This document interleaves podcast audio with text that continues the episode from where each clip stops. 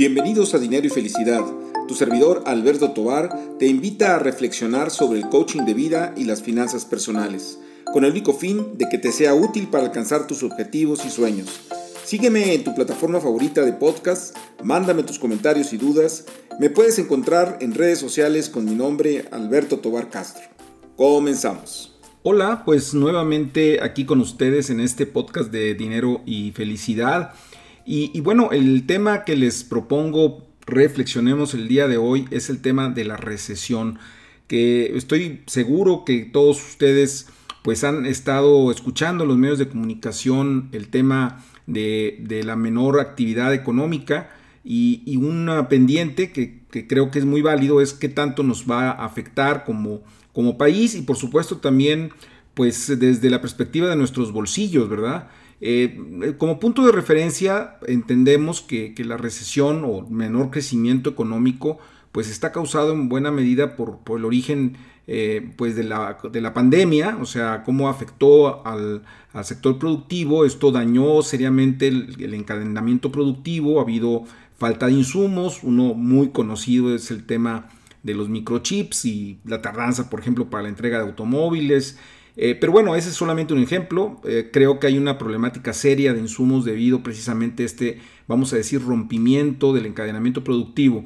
Eh, por otro lado, también está el tema de la guerra en Ucrania, la invasión de Rusia a Ucrania, que, bueno, también ha provocado, sobre todo en la parte de materias primas y muy en particular la energía. Sabemos que Rusia es proveedor importante eh, relevante para el tema de Europa en, materia de gas y eso pues ha, habido una, vamos a decir, una caída de, piezas de dominó en todo el mundo a través de estos sistemas de vasos comunicantes que lleva precisamente a que se afecte toda la actividad económica. Ahora bien, cuando hablamos de recesión, pues hay un punto de referencia técnico, se habla de que una recesión es cuando se tienen dos trimestres consecutivos con caídas en la producción. Eso no ha sucedido particularmente en nuestro país. El, primer trimestre del año es eh, un, crecimiento mínimo, pero un crecimiento de, del 1%.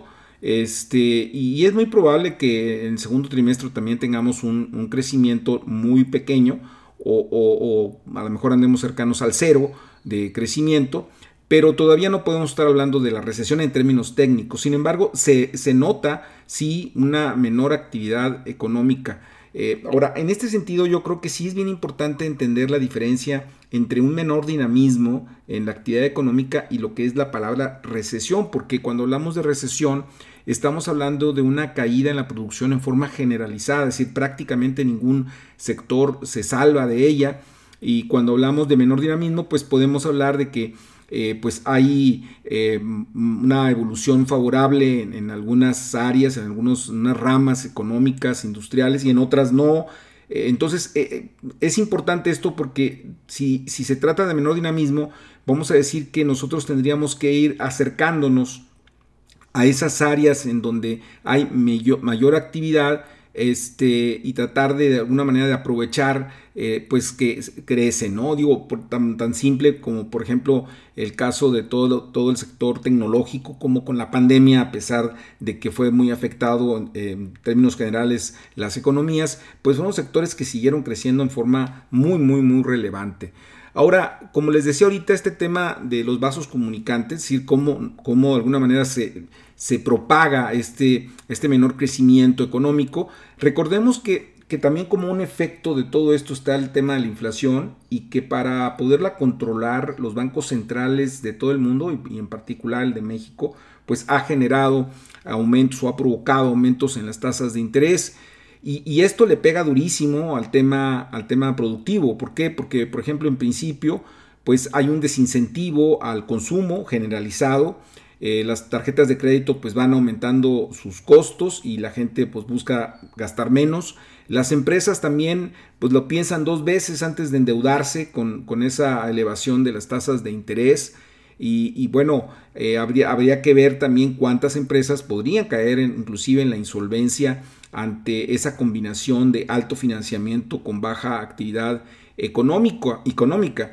Eh, cuando se hablan de proyectos de inversión eh, cuando, y aumentan las tasas de interés, bueno, pues muchos proyectos dejan de ser viables, caen en esquemas de riesgo muy elevados precisamente por, el costo del financiamiento y se paran, se detienen. En buena medida eso está pasando también en el, ramo de la construcción, que está lento y, en buena medida, pues es esos dos factores, insisto, la, baja demanda, el bajo consumo, y pero también los altos costos.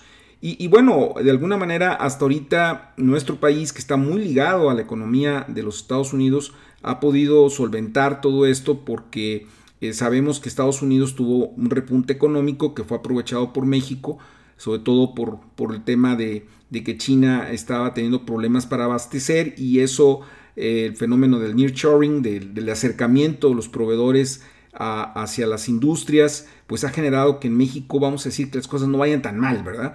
Pero también se está hablando ahora pues de que en Estados Unidos pueda entrar en una recesión y le afecte también a la producción de México.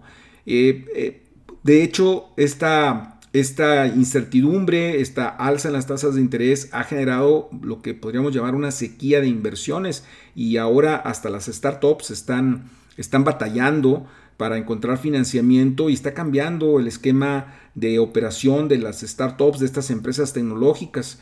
De hecho, les recomiendo, para no ahora sí que para no quemar la columna, este, lean la columna de este jueves 14 de junio, este, donde hablo precisamente de esto, de las startups y cómo el tema de la inversión está afectando sus operaciones. Pero bueno, es un sector que de una u otra manera había venido creciendo muy bien y que eh, en, el 2022 podría tener un parón importante. Todas estas variables en términos de nuestros bolsillos pues le pegan al empleo y le pegan a nuestra rentabilidad, ¿no? Porque eh, por un lado tenemos la posibilidad de que no se encuentren trabajos o que se pierdan trabajos en todos los sectores. Hay ya algunos que están haciendo ajustes inclusive masivos, eh, pero también pues para todos aquellos que tienen negocios, mm, pequeñas empresas también, este, negocios inclusive eh, micronegocios pequeñitos, pues se van a ver afectados de una u otra manera porque hay menor, menor demanda.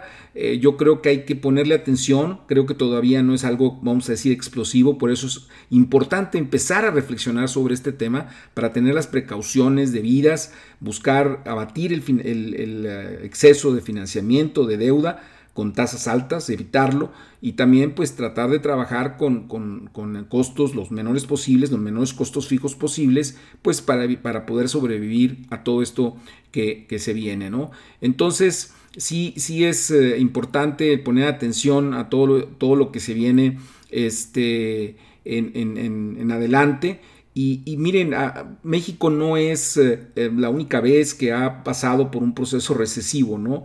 quienes hemos tenido la oportunidad de, vivir diferentes crisis, pues como que sabemos que es parte como de ciclos que se vienen, en donde hay alto crecimiento, luego bajo crecimiento y, ahí, y así nos vamos llevando.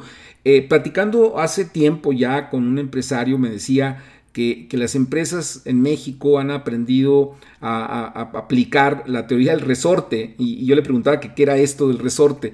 Y me decía, bueno, pues es que hay que hacerse chiquitos y grandotes, dice.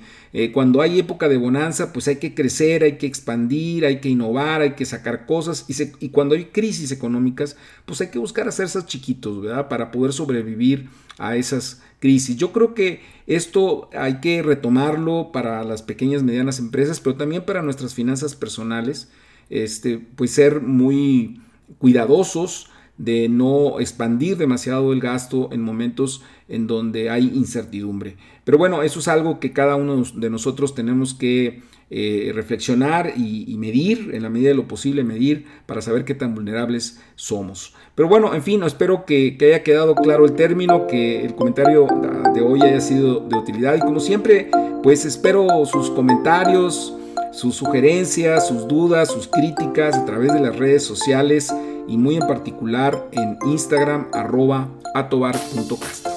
Hasta la próxima.